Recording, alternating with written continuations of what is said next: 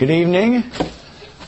We're uh, enjoying our first New Year's Eve here in uh, Capital Bible Seminary spaces. And while it's a little different, um, I see many of the same faces. I think that's good. We have communion service once a month at uh, the National Capital Bible Church. And normally, we celebrate it again on New Year's Eve. This evening, and the difference between the uh, normal service is that tonight we're being served by men in uniform. And it's not that we are therefore trying to make uh, the military service spiritual, but instead what we're trying to do is to honor both the communion service and the military service or the uniform of the, of the military service. We're trying to honor them both for what they represent. We have in this nation many symbols that represent our freedom. And they could be maybe individuals, they could be speeches, might be maybe a location or an event. We might even say, well, it's the Declaration of Independence that represents our freedom. However, the military uniform is unique from the standpoint that it has generally found its place at various times and locations in our history that truly overwhelmingly establish and preserve the national freedom that we enjoy today. Sometimes those uniforms are knickers, maybe even a tri-corner hat. Other times, buckskins and moccasins. Sometimes they would be a western garb, maybe cowboy hats. Also, it would be gabardine and leggings. And for those who are in the aviation community, I suppose we'd say flight suits. Flight suits even represent that as well. And today, camouflage jackets, flak jackets. So, principally, and I think foremost, our freedom may generally be associated with our military uniforms. Furthermore, these military uniforms represent the sacrifice of those who have worn them down through history. The very nature of military service really requires personal sacrifice. And personal sacrifice comes not only for those who wear the uniform, but those who are associated with the uniform, such as family and friends. As we observe these uniforms this evening, or really at any other time, we should be cognizant that they are a very visible form of our freedom. And if we truly know the sacrifice that goes with the uniforms, we understand that our freedom is not free. And so tonight, on our the eve of a new year, we are really celebrating not just the time, but we are celebrating the nation. And so I think it is fitting that we have uh, military uniforms in the congregation. We understand that those who are dedicated in these uniforms are dedicated to serve and serving those of the nation. And that's one of the parallels that we have, is because we know that our Lord Jesus Christ came to serve. As he said, I didn't come to be served, I came to serve. So as we observe the Lord's Supper or the communion service tonight, we have symbols that represent the commitment and the sacrifice of our Lord for our spiritual freedom. And those symbols are the bread and the cup. The symbols that we have represent the person and the work of our Lord Jesus Christ on the cross. First of all, his sinless life as he went through a human existence. Then we have his his work on the cross. And so these two parts of the communion service, both his sinless perfection in his human life, and then secondly, his actual spiritual death on the cross that provides our salvation.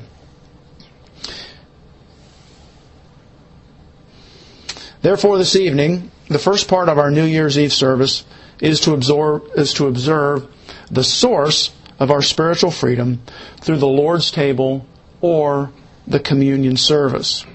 The Lord's table is designed to help us concentrate on the person and the work of the Lord Jesus Christ.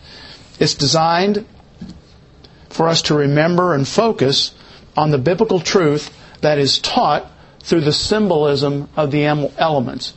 And I always try to emphasize that the elements that we have, the bread and the cup, are symbols. We really do not worship. We certainly do not worship the actual elements themselves, but it's what they represent. So, we do not believe that the elements actually physically turn into the body and the blood of our Lord Jesus Christ. But instead, we understand that understand them to represent his work on the cross and his body. The unleavened bread pictures Jesus Christ in his humanity. The fact that the wafer is called unleavened represents the analogy of sinlessness. Jesus Christ was fully God, undiminished deity, but he was also true humanity, united in one person in his first advent. One person with the deity and humanity. And we say that occurred during the incarnation when he was in the flesh. In his human body and life, he was without sin. So he was qualified to go to the cross and there to die as our substitute and take upon himself the judicial punishment for our sins.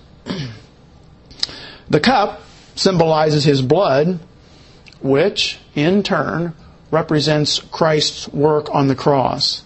His spiritual death, the payment for the sins of the entire world, is what truly occurs while Christ is on the cross. Christ experienced spiritual death during the painful experience of paying for those sins. He died spiritually on the cross so that we might have spiritual life. The bread represents our Lord's qualifications in His persons, person, and the cup represents the sacrifice of Christ while on the cross. And so these are the thoughts that we should have during our communion service. Since His death on the cross paid for the sins of the entire human race, there is nothing we can do as individuals for our own salvation. When Christ said, it is finished on the cross, He meant that everything that needed to be done, everything that could be done, occurred at that moment. All of the sins, whether they were past sins, whether they're present sins, or whether they would be sins yet to be committed, all of them were resolved at that moment. And that's why there's no such thing as losing our salvation. But our salvation is eternally, eternally secure once we believe. There's no sin you can commit that could ever cause you to lose your salvation. Why? It is already resolved. Salvation is by faith alone in Christ alone, and the Lord's table is for all who believe. There's no reason to be a member of a church. There are reasons to be a member of a church, but there's not a requirement for to be members of the church to enjoy or participate with the communion service.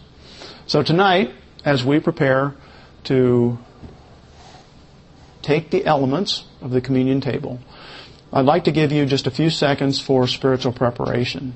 Spiritual preparation is confession of sins and also certainly orienting our thoughts so that the communion service is effective and it's meaningful for us.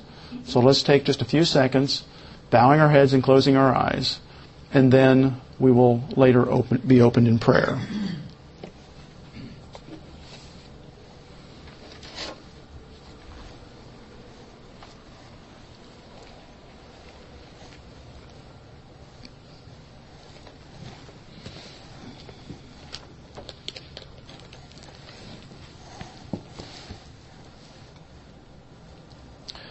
I would like to ask Randy Bissell if he would please give a prayer of thanksgiving for the bread.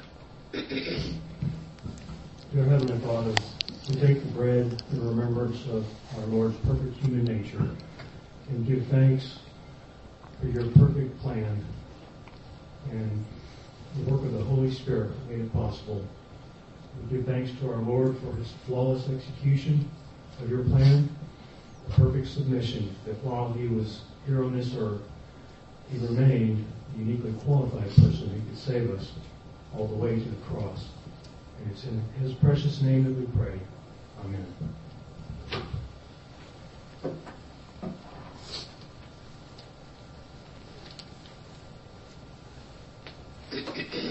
It's our custom to retain the bread until all have been served.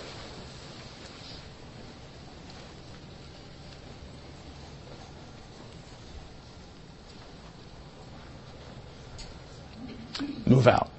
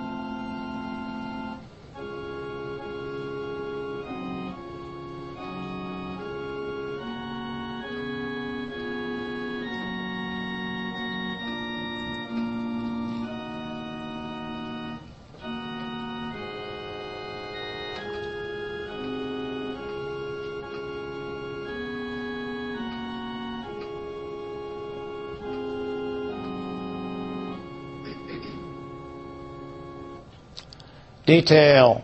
Forward. March.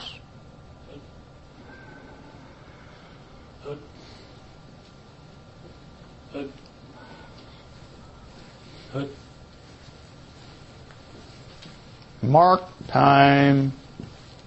March. Detail. Halt. Center. Face.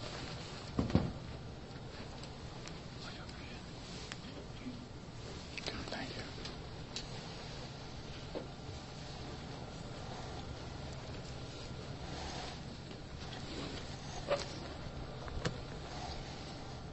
Ready?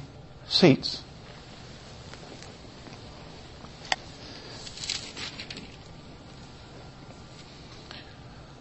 In 2 Corinthians 5:21 we're told that he made him who knew no sin to be sin for us.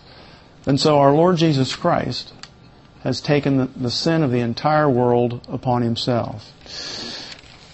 And so it was Jesus on the same night in which he was betrayed took bread and when he had given thanks he broke it and said, "Take eat. This is my body which is broken for you." Do this in remembrance of me.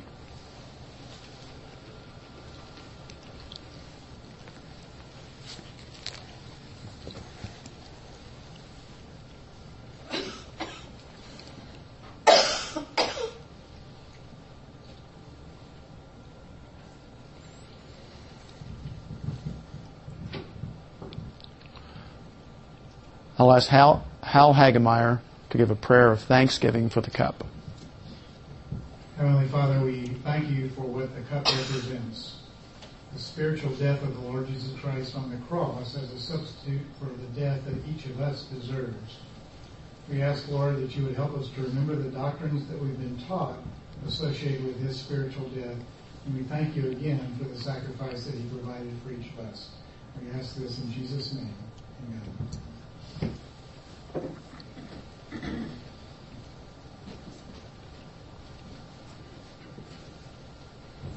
It's our custom to retain the cup until all have been served.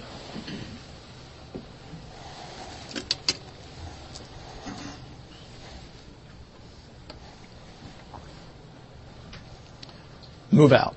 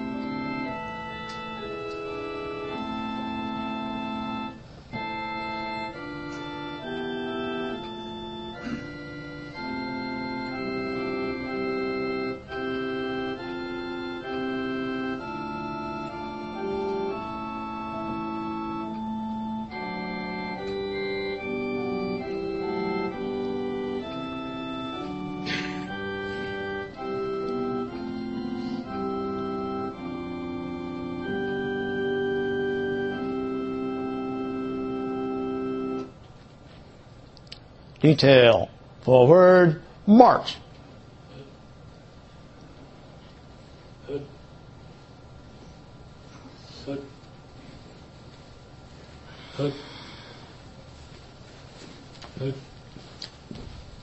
Mark time. March.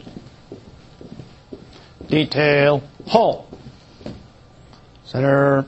Face.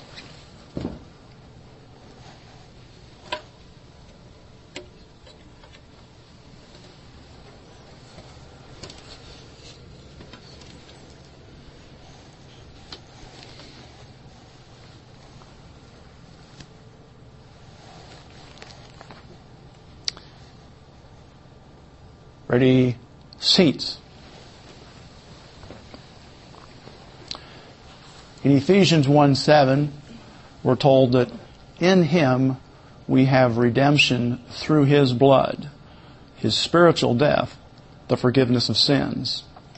So in the same manner, He also took the cup after supper saying, This cup is the new covenant in my blood. This do as often as ye drink it in remembrance of me.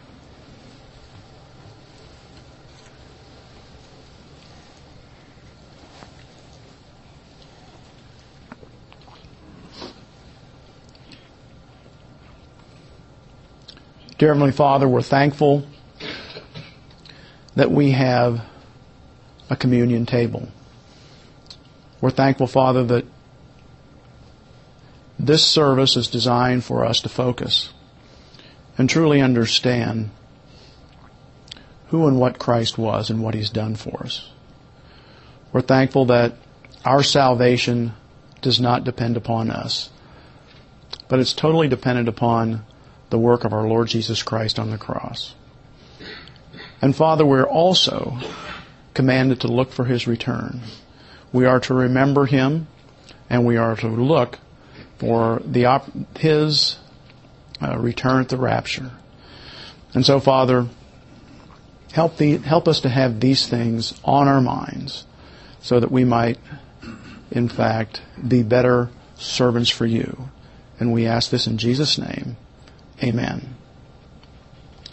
I would like to ask you all to rise for the singing of When I Survey the Wondrous Cross.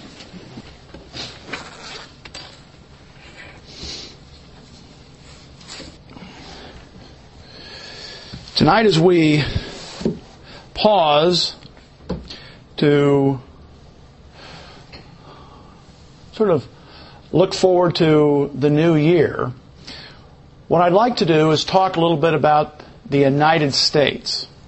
Now, there's been uh, discussions and debates and even a little bit of arm wrestling, I guess you could say, over whether the United States actually uh, is found in prophecy.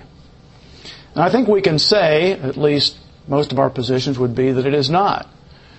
But how does the United States, therefore, relate to the Word of God? How do we see our nation in relation to what is happening in the Word of God? Well, I think it comes by way of our really our spiritual heritage. God has ordained five institutions, five divine institutions. The first one, human responsibility. Sometimes we call that volition, but we have human responsibility. There's also marriage and the family. We also have the government, which really comes under the um, the topic of judicial responsibility that God gives us right after the flood in speaking to Noah. And then, of course, we have the divine institution of nations. And so, if we have a divine institution for nations, then how does the United States fall under that divine institution? Well, as there are biblical principles, biblical principles explaining what makes a godly marriage or what makes a godly family, we also have principles explaining what makes a great nation. If a nation follows God's divine directives, it can expect God to promote, to protect, and to preserve it. And I think that our nation certainly has been graciously blessed by God more than almost any other nation in history because of our nation's uh, because of what our nation has done in history. And I think that we'll be able to see you, hopefully you'll be able to see that when we finish tonight. I think that what is true in the United the history of the United States is not true in other nations or maybe only partially true. So this evening on the eve of our New Year's for our nation, we're going to consider four passages. We're going to consider four passages and draw from them four important biblical principles that explain why God has uniquely blessed the United States.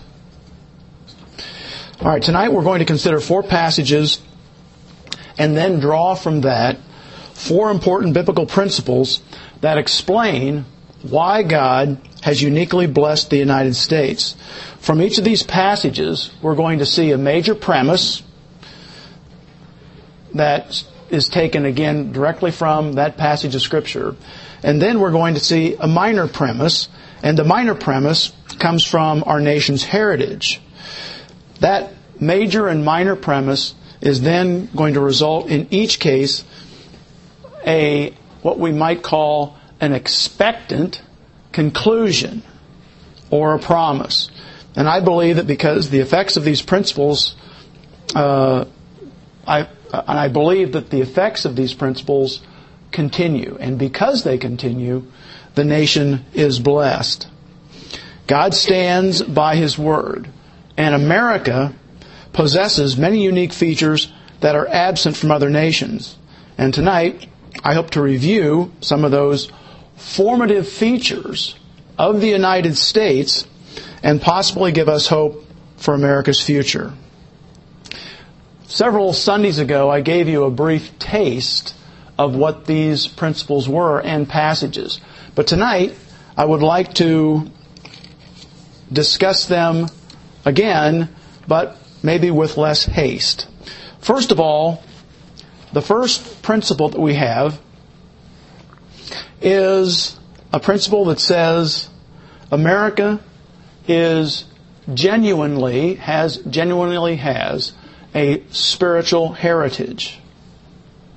So, the title, if I had to give the uh, message tonight a title, I would say that this is probably America's spiritual exceptionalism. America's spiritual exceptionalism.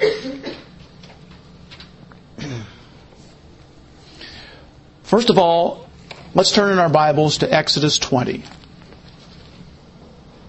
New Year's Eve 2010, Americans' spiritual exceptionalism. The message format, as I've just discussed with you, four passages of Scripture, four major premises. From our nation's, nation's heritage, four minor premises, resulting in four expectant conclusions for America. And then fourth, the overall premise here is because the effects of the principles taken from these conclusions continue, God's blessing on America will also continue. First of all, we have what I believe to be the genuine piety or godliness of our founding fathers.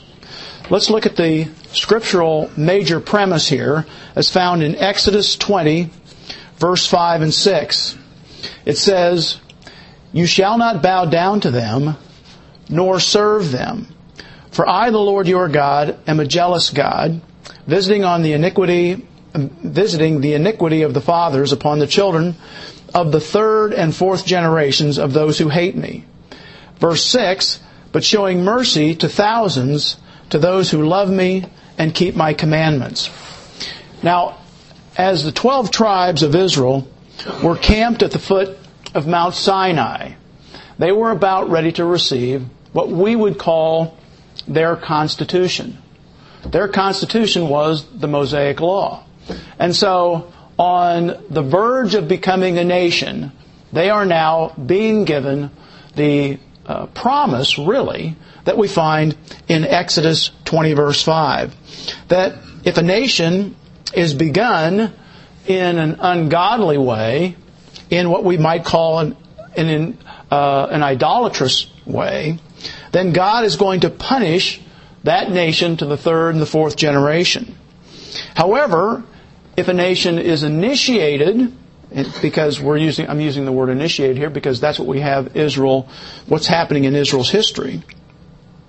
If the nation is initiated by a group of godly founding fathers, God will bless that nation to what is said here to the thousandth generation.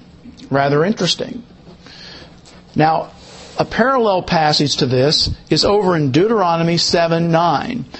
And it says here in verse 6 before we leave, but showing mercy to thousands. If we go over to Deuteronomy 7, verse 9, we have a parallel passage where the word thousands is used again.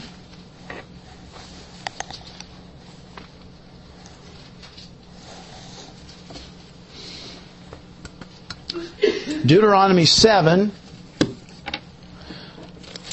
verse 9. Is that what I said? Deuteronomy 7, verse 9. Deuteronomy 7, verse 9 says, Therefore, know that the Lord your God, He is God, the faithful God, who keeps covenant and mercy for a thousand generations with those who love Him and keep His commandments. So here it says, a thousand generations.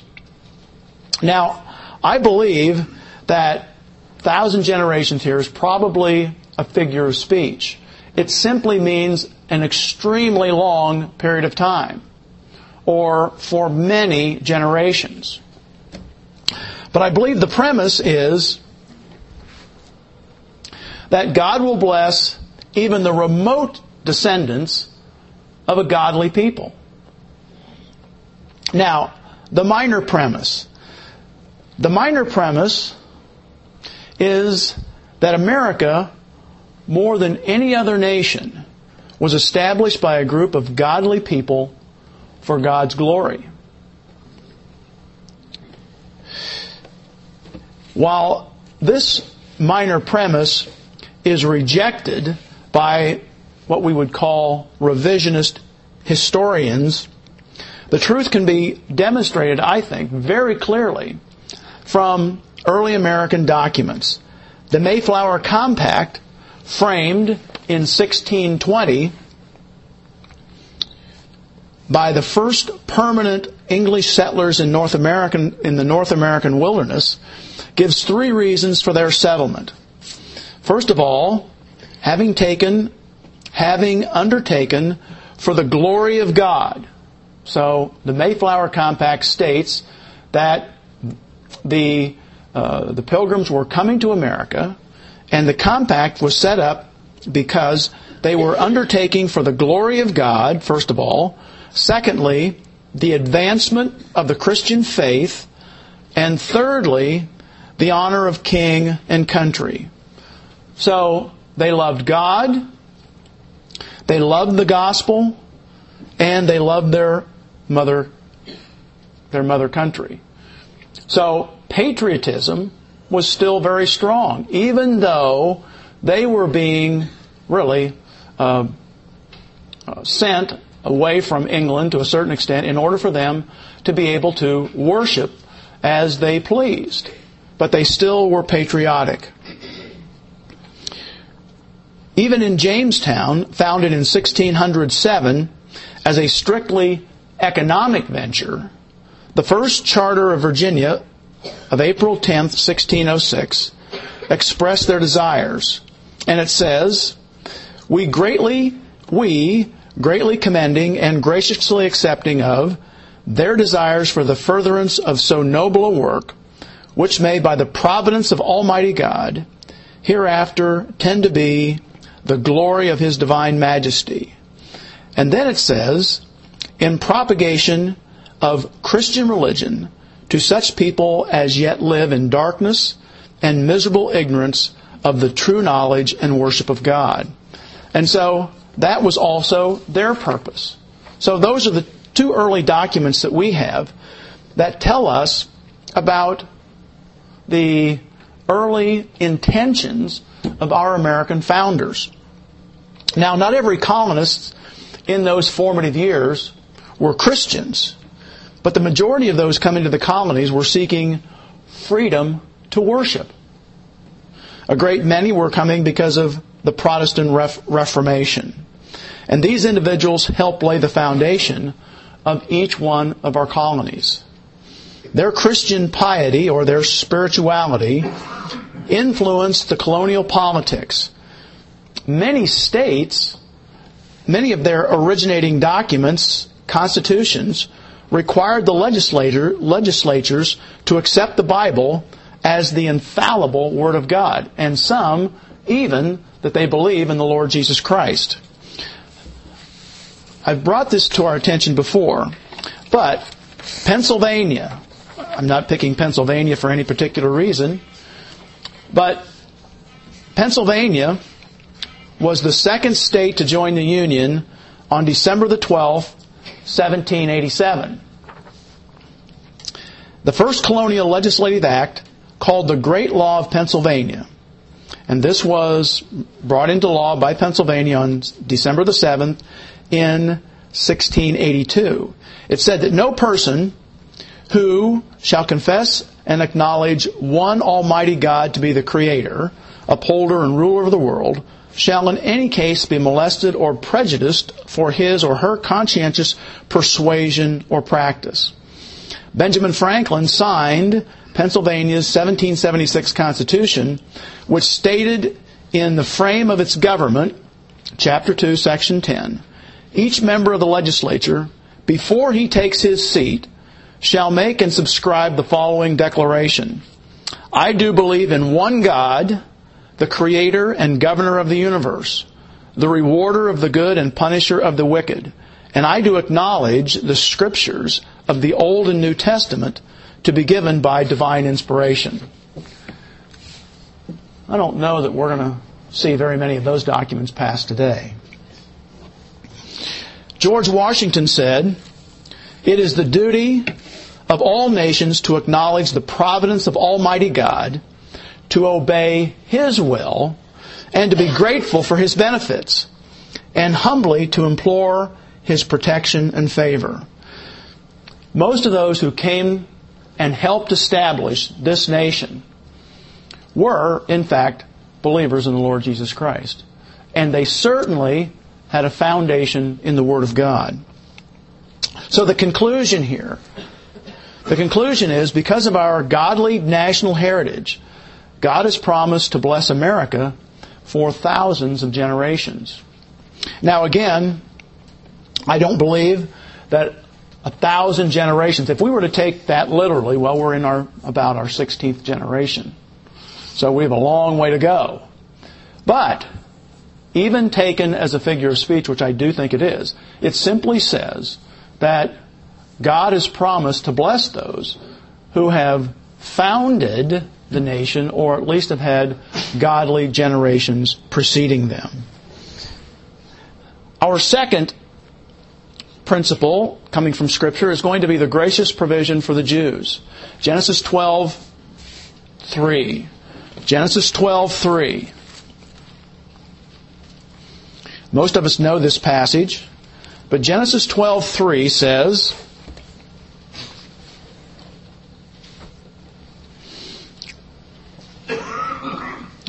This is with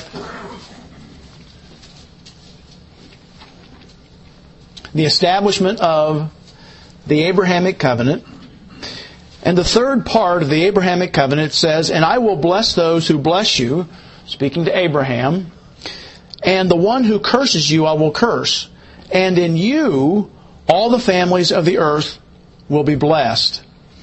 Jeremiah 30, verse 20. The last part of Jeremiah 30, and we're in a New Covenant passage here. Jeremiah 30, the last part, verse 20. This is Jeremiah talking about Israel. And it says, verse 20, their children also shall be as before. Jeremiah 30, verse 20. Their children, meaning Israel, shall also be, shall be as, uh, shall also, shall, their children also shall be as before, and their congregation shall be established before me, and I will punish all who oppose them. And down through history, that has been true. That has been very true. As a matter of fact, just recently, I was talking to someone who um, was studying the history of Great Britain. And Great Britain was a remarkable nation. But towards the end of the 19th century, and then into the, and particularly into the 20th century, there was a underlying sense of anti, semitism in Great Britain. And they really didn't turn that around until after World War II. But the major premise that we're going to see here and the reason I, I mentioned Britain is because it was very soon after that that the sun truly did set on the empire, so that their empire um, uh, was no longer, and many think that it very well may have been their attitude towards the Jews. But our major premise here from Genesis 12:3 is that God will deal with nations in accordance with how they treat the nation of Israel how they treat the nation of Israel. History is replete with illustrations of nations that persecuted Israel, and the God of Israel in turn has punished them. We can cite as examples, there's probably many, many examples, but certainly the Assyrians, we know the Babylonians, where are they? Their empires have crumbled, and really their races have vanished. And why did they disappear? Well, there's one major, major reason for the demise of these people, and that is because they touched God's people. Israel is God's special treasure. That's how God views His people. Even when Israel is in unbelief, He calls His people the apple of His eye. Let's look at Deuteronomy 32:10. Deuteronomy 32:10.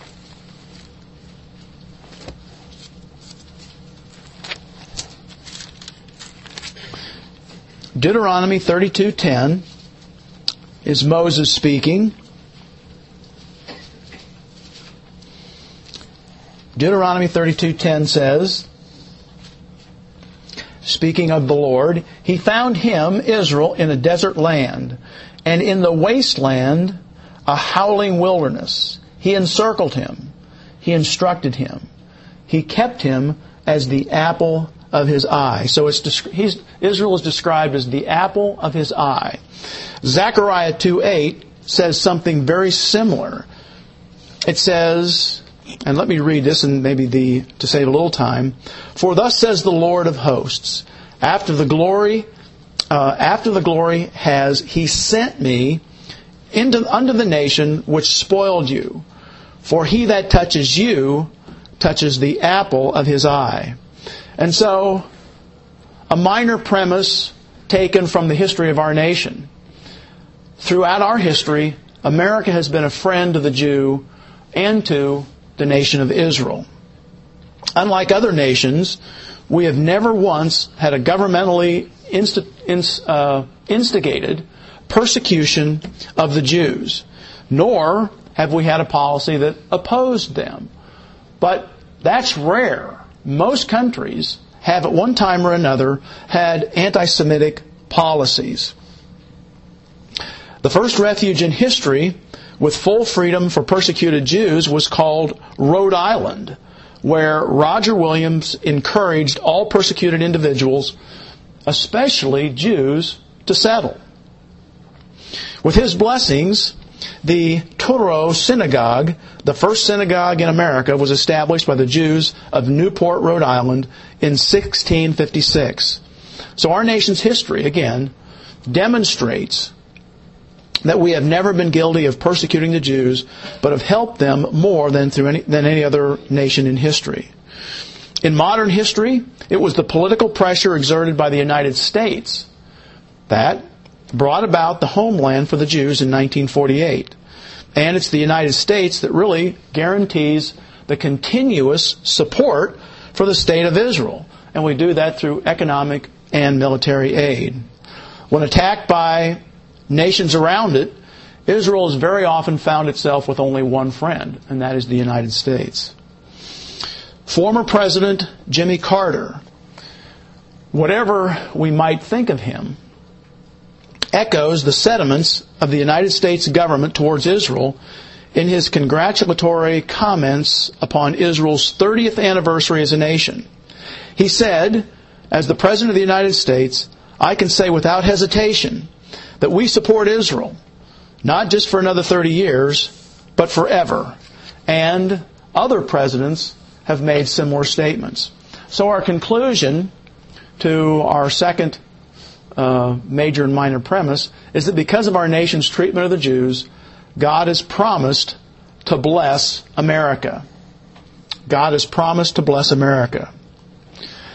Our third passage and principle here is the great pivot. I could use another word, I could say the preponderance of Christians that are found in the United States. But the word pivot is sort of a technical term. The great pivot of Christians. Genesis 8, 23 through 26. Genesis 8, 23 through 26. Very interesting passage. Genesis 18,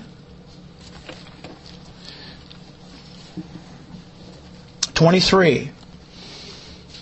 Most of you will recognize this passage as when the Lord and two other men, two other angels really, appear to Abraham.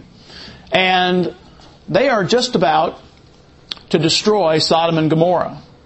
And as the two men depart, two angels depart to go down to Sodom, the Lord stands or lingers with Abraham, then still known as Abram. Excuse me, Abraham. And Abraham came near to the Lord and said, Will you indeed sweep away the righteous with the wicked? Suppose there are fifty righteous within the city. Will you indeed sweep it away, and not spare the place for the sake of fifty righteous who are in it? Far be it from you to do such a thing, to slay the righteous with the wicked, so that the righteous and the wicked are treated alike. Far be it from you. Shall not the judge of all the earth do justly? So the Lord said, If I find in Sodom fifty righteous within the city, then I will spare the whole place on their account. On their account. Sodom would be spared for 50 righteous. Well, we know how this works. We know that Abraham was very good as a businessman. And so he starts at 50 and then he begins to work his way down. And he goes from 50 to 45, from 45 to 40, from 40 to 35, from 35 to 30. And he finally gets all the way down to 10. And remarkably, the Lord just agrees with him as he goes. And Abraham thought, 10. Surely there are 10. And that's where he stops. And the Lord said, Yes, if there are 10 righteous in Sodom, I will spare that city because of those 10 righteous. Well, sadly, couldn't find 10. Now, I don't know how much further uh, Abraham was willing to go. From what we understand, he could have said five. The Lord would have agreed to that. But there were not five there. And as a matter of fact, in Second, uh, Uh, second Peter, Second Peter, let's go over to Second Peter two seven. Second Peter two seven. This is Peter, really giving us some inside information about Genesis because he starts in verse 4 talking about God not sparing the angels. When we get down to verse 6, he says, Turning the cities of Sodom and Gomorrah into ashes, condemned them to destruction, making them an example to those who afterward, afterward would live ungodly and delivered righteous Lot, who was oppressed by the filthy conduct of the wicked. Now, we're not told of any other righteous. It's very likely at this point that there may have only been one righteous person in Sodom. And we're not told that um, Abraham went all the way down to one. He didn't. He stopped at ten. But what we do know is that there is a principle here. And the principle is that God will spare a nation for the righteous people. So our premise, our major premise is this. That God is reluctant to destroy a wicked place when many or some righteous people are living there. And that comes out of Genesis 18. The minor premise America as a nation has the world's preponderance of Christians. Now, I didn't count these myself, but I'm told that the United States has somewhere upwards, upwards of almost 80% of those who claim to be Christians. Now, you might say, what kind of a definition are we using? Well, let's save ourselves some time here and maybe just stipulate to the fact that the United States probably has the majority of believers in the world. Now, we're probably not going to be able to count some nations. But there are very few, and Barna is one of the uh, uh, pollers that takes this information, but there are very few people who would uh, who would argue with that fact. So, by some estimates, upwards of 80% of the world's believers reside in the United States. On top of that, when church attendance in Europe is taken, they say that church attendance right now in Europe is somewhere around 2 to 3% of the population. Whereas in the United States, somewhere in the vicinity of 45% of the United, of, of uh, people in the United States say that they attend church regularly. On top of that, America uh, alone has a fundamentalist movement that still influences our nation. And I think we can see that from the last election. So, the conclusion, or what I'm calling here an expectant uh, promise, is that because of the number of believers in America, God, the righteous judge, has promised to protect America. Fourth, our fourth point here is the grand purpose of America. And the grand, for the grand purpose of America, we're going to Acts 17. Acts 17, verse 26. Acts 17, verse 26. Here we see Paul speaking to the Athenians on Mars Hill. And he makes an important point. He says that God has determined the course of each nation, including the time a nation begins and ends, as well as the geographical boundaries where it's located. Acts 17:26 says, "And he has made from one blood every nation of men." In other words, we all are descendants from Adam.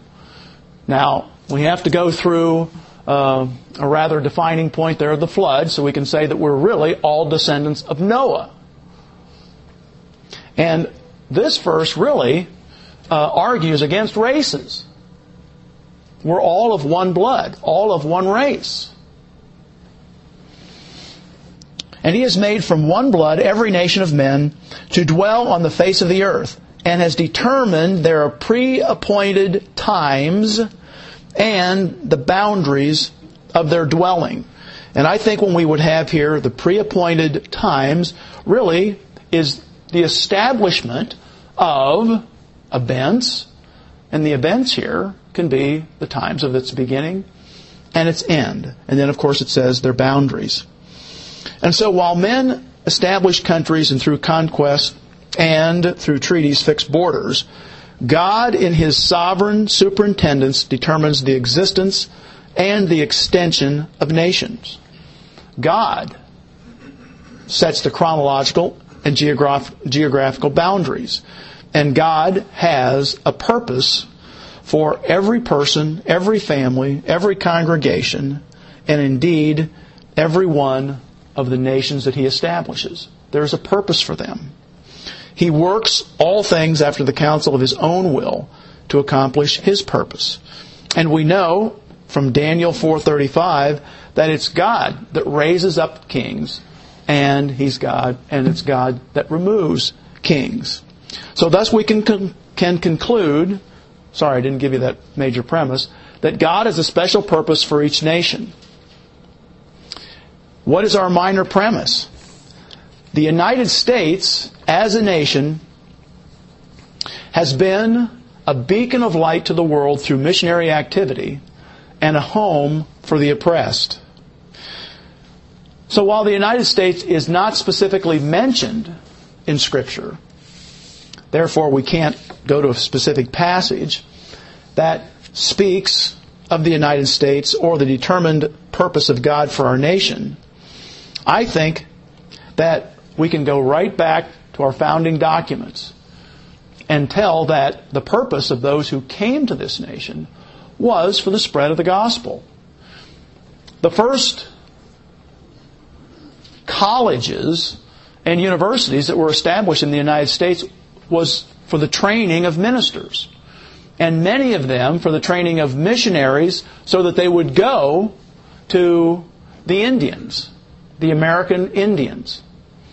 And the United States today still has with with they're not it's not even close in comparison to the number of missionaries that are sent from this nation to other nations.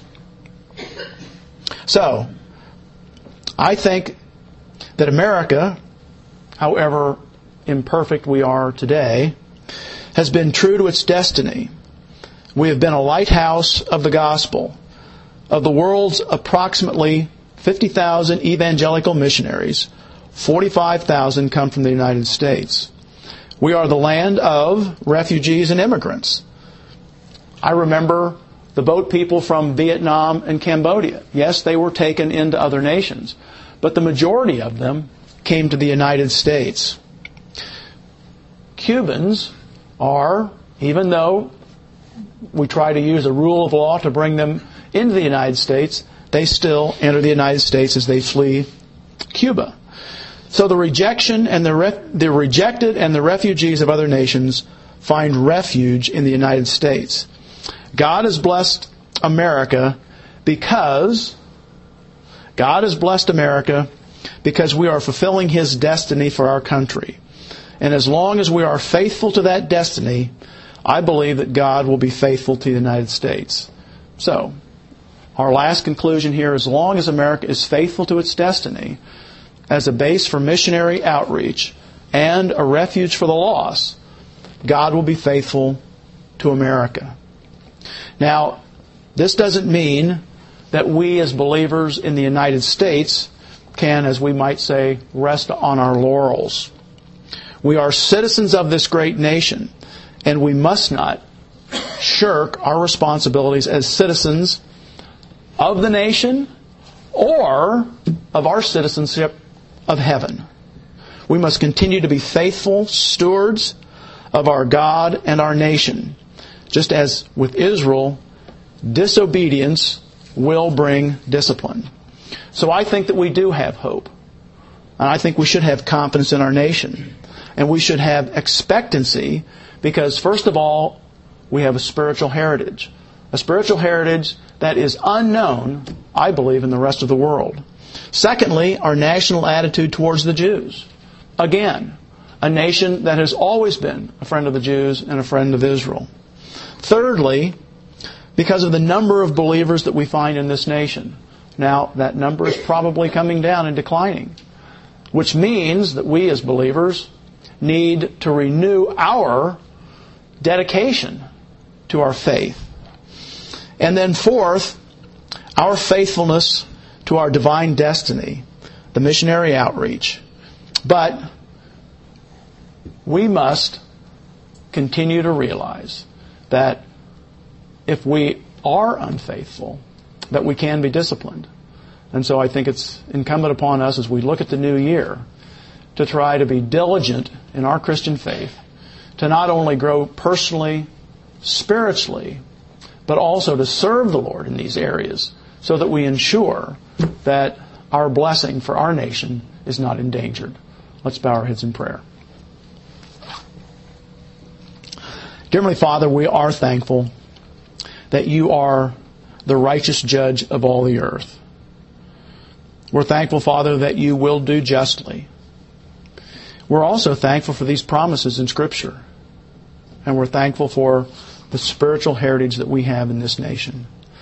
Help us, Father, not to be led astray by those who would create a revisionist history for the United States. But help us to be faithful to our founders, to push forward that spiritual heritage. And help us, Father, also to achieve the destiny that we that you have designed for us. Help us to continue to support missionaries. Help us to continue to serve in our churches here at home. Help us to have an impact, Father, not only on this nation, but hopefully on the world. And we pray, Father, that we will see the continued blessing of the United States in the new year, 2011. We ask this in Jesus' name. Amen.